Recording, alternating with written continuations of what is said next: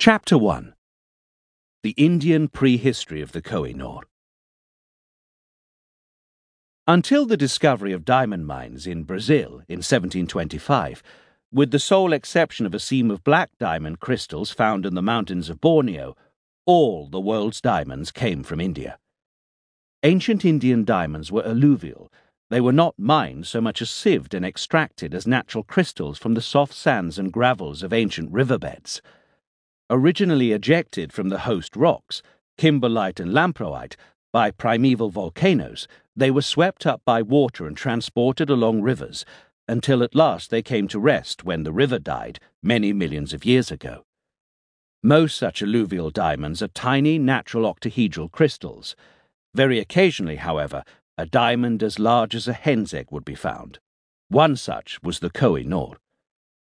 As early as 2000 BCE, tiny Indian diamonds may have been used in polishing tools in ancient Egypt, and they were certainly in common use as abrasives across the Middle East and China by 500 BCE. Soon, diamond crystals were being coveted for their use in rings, from the Tang court through Hellenistic Afghanistan to Augustan Rome. But in their Indian homeland, diamonds were not just valued for their usefulness and beauty, they were believed to be supremely auspicious objects, able to channel planetary influences, and so were given an almost semi divine status.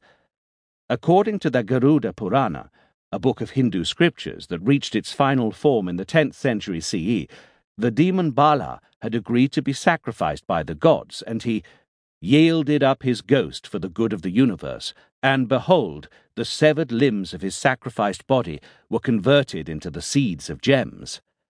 Heavenly beings, demons, and Naga snake deities all rushed to collect these gem seeds, and even the gods came riding in their aerial cars and carried away the seeds of gems for their own use, some of which dropped down to earth through the violent concussion of the air. Wherever they dropped, whether in oceans, rivers, mountains, or wildernesses, there originated deposits of those gems through the celestial potency of their seeds. These gems had magical, even divine qualities. Some are endowed with the virtue of expiating all sins, or acting as prophylactics against the effects of poison, snake bites, and diseases, while there are others which are possessed of contrary virtues. But the greatest of all gems were diamonds, the most effulgent of all precious stones. Gods are supposed to dwell in a particle of diamond wherever found, which is possessed of a clear, light shade, is smooth and divested of all threatening traits such as scratches, marks of crow's feet, or cloud like impurities in its interior. The text then goes on to explain the wondrous effects that owning a good diamond can bring to the life of its owner prosperity, long life, increase of wives and progeny, and domestic animals, and the bringing home of a teeming harvest all attend on the use of a diamond well marked in its points, clear in lustre, and divested of baneful traits. The Garuda Purana continues.